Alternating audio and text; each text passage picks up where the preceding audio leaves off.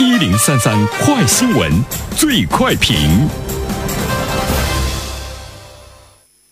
焦点事件快速点评，这一时段我们来关注。英国媒体称，英国的《金融时报》FT 研究院十二号发布报告称，根据对四百八十六位中产家庭的调查显示，中国中产阶层对未来的收入增长较为乐观。七成受访者预期未来一年家庭年收入会增长，百分之四十四的受访者认为增长在百分之十以上。那么对此，我们有请新闻广播评论员袁生来听听他的看法。你好，安然。看到这样一个调查结果，突然之间对未来呢是特别的乐观。如果我们把自己纳入到中产阶层的话，你对未来的收入增长认为会在百分之十以上，会不会有这样的一种认同感？哈，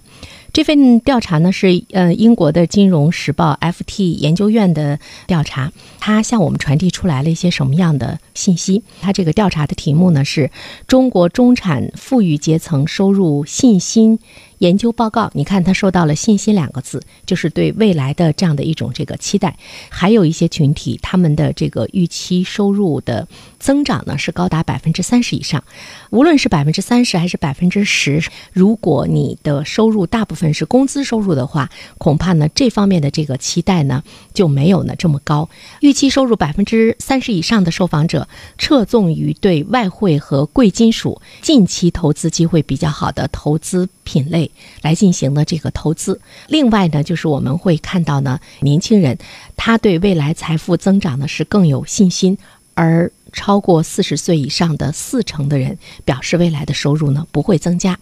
说到年轻的群体呢，特别想多说几句哈。如果最近经常去餐馆吃饭的话，你环顾一下，你会感觉年轻人外出吃饭的比例已经呢是呃大大的高于这个中老年人。他们对未来的这种信心，包括他们的消费的这种理念呢，都有了非常大的变化。所以呢，年轻人是未来，他们永远呢都有冒险的精神。另外一方面的话呢，其实我们会看到，对于现在时代的一个家庭来说，如果你期待着你的家庭的收入会有比较大幅度的这种增长的话，其实除了你有这个工资收入以外的话，我们要注意到未来金融社会的过程中，你一定要注意到家庭资产的这样的一种配置和投资，它能能够给你带来的这个收入呢，应该越来越受到老百姓普遍的关注。当然，在中国的目前的状态之中，我们会注意到很多的家庭。我们对储蓄、对买国债、对买理财产品的这个概念已经有了很多普遍的一种接受。那么，对于外汇市场，对于一些金属、贵金属的投资，对于这个股市，尤其是股市哈，你会谈虎色变。但是最近呢，我们多说两句，比如说对于中国的股市来说，不知道大家是否注意到了一个新的现象：最近国际上包括国内发生的一些大事，按理来说对 A 股市场。都应该有呢非常大的冲击，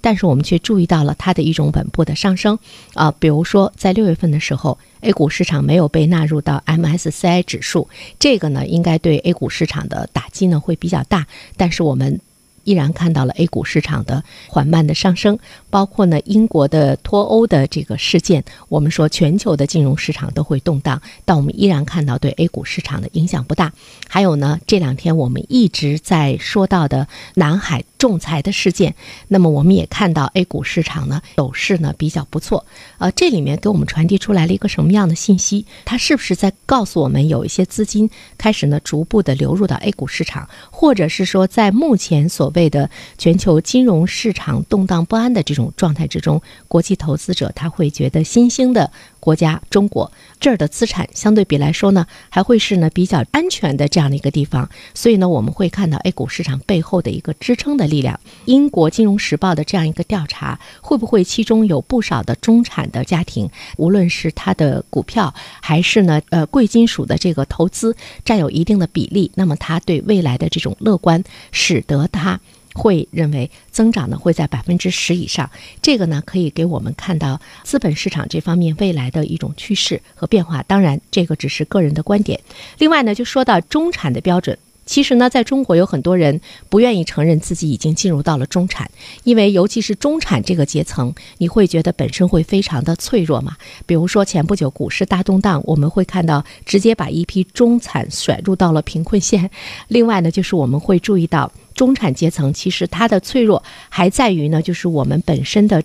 社会的这种保障不是很健全的状态之下，家里一旦有人生病，直接把这个家庭就拖累了。所以呢，中产的这种不夯实性，也使得我们一直呢在想，中国的中产到底呢会有多大的一个规模？但是我看到了一个概念，说中产阶层主要是指，呃，经济收入保持比较高的水平，在生活、住房、出行、医疗、养老以及闲暇生活各方面都有比较好的条件的人群。目前来说，如果一个三口之家能够保持年收入二十万元，有房有车，还要有一百万元左右的储蓄积累，或者是股票投资，你就可以达到是中产标准了。对于中产，如果按照这个标准来说的话，我们要想一下，他在我们十三亿的人口中，究竟呢会占到一种什么样的比重？这个呢是特别值得我们思考的。好了，安然，好，感谢原生。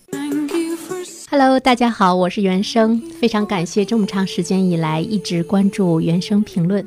如果您方便的话呢，也欢迎在微信上关注我的微信公众号“原生 FM”。希望在这里我能够和你一起共同的成长，谢谢。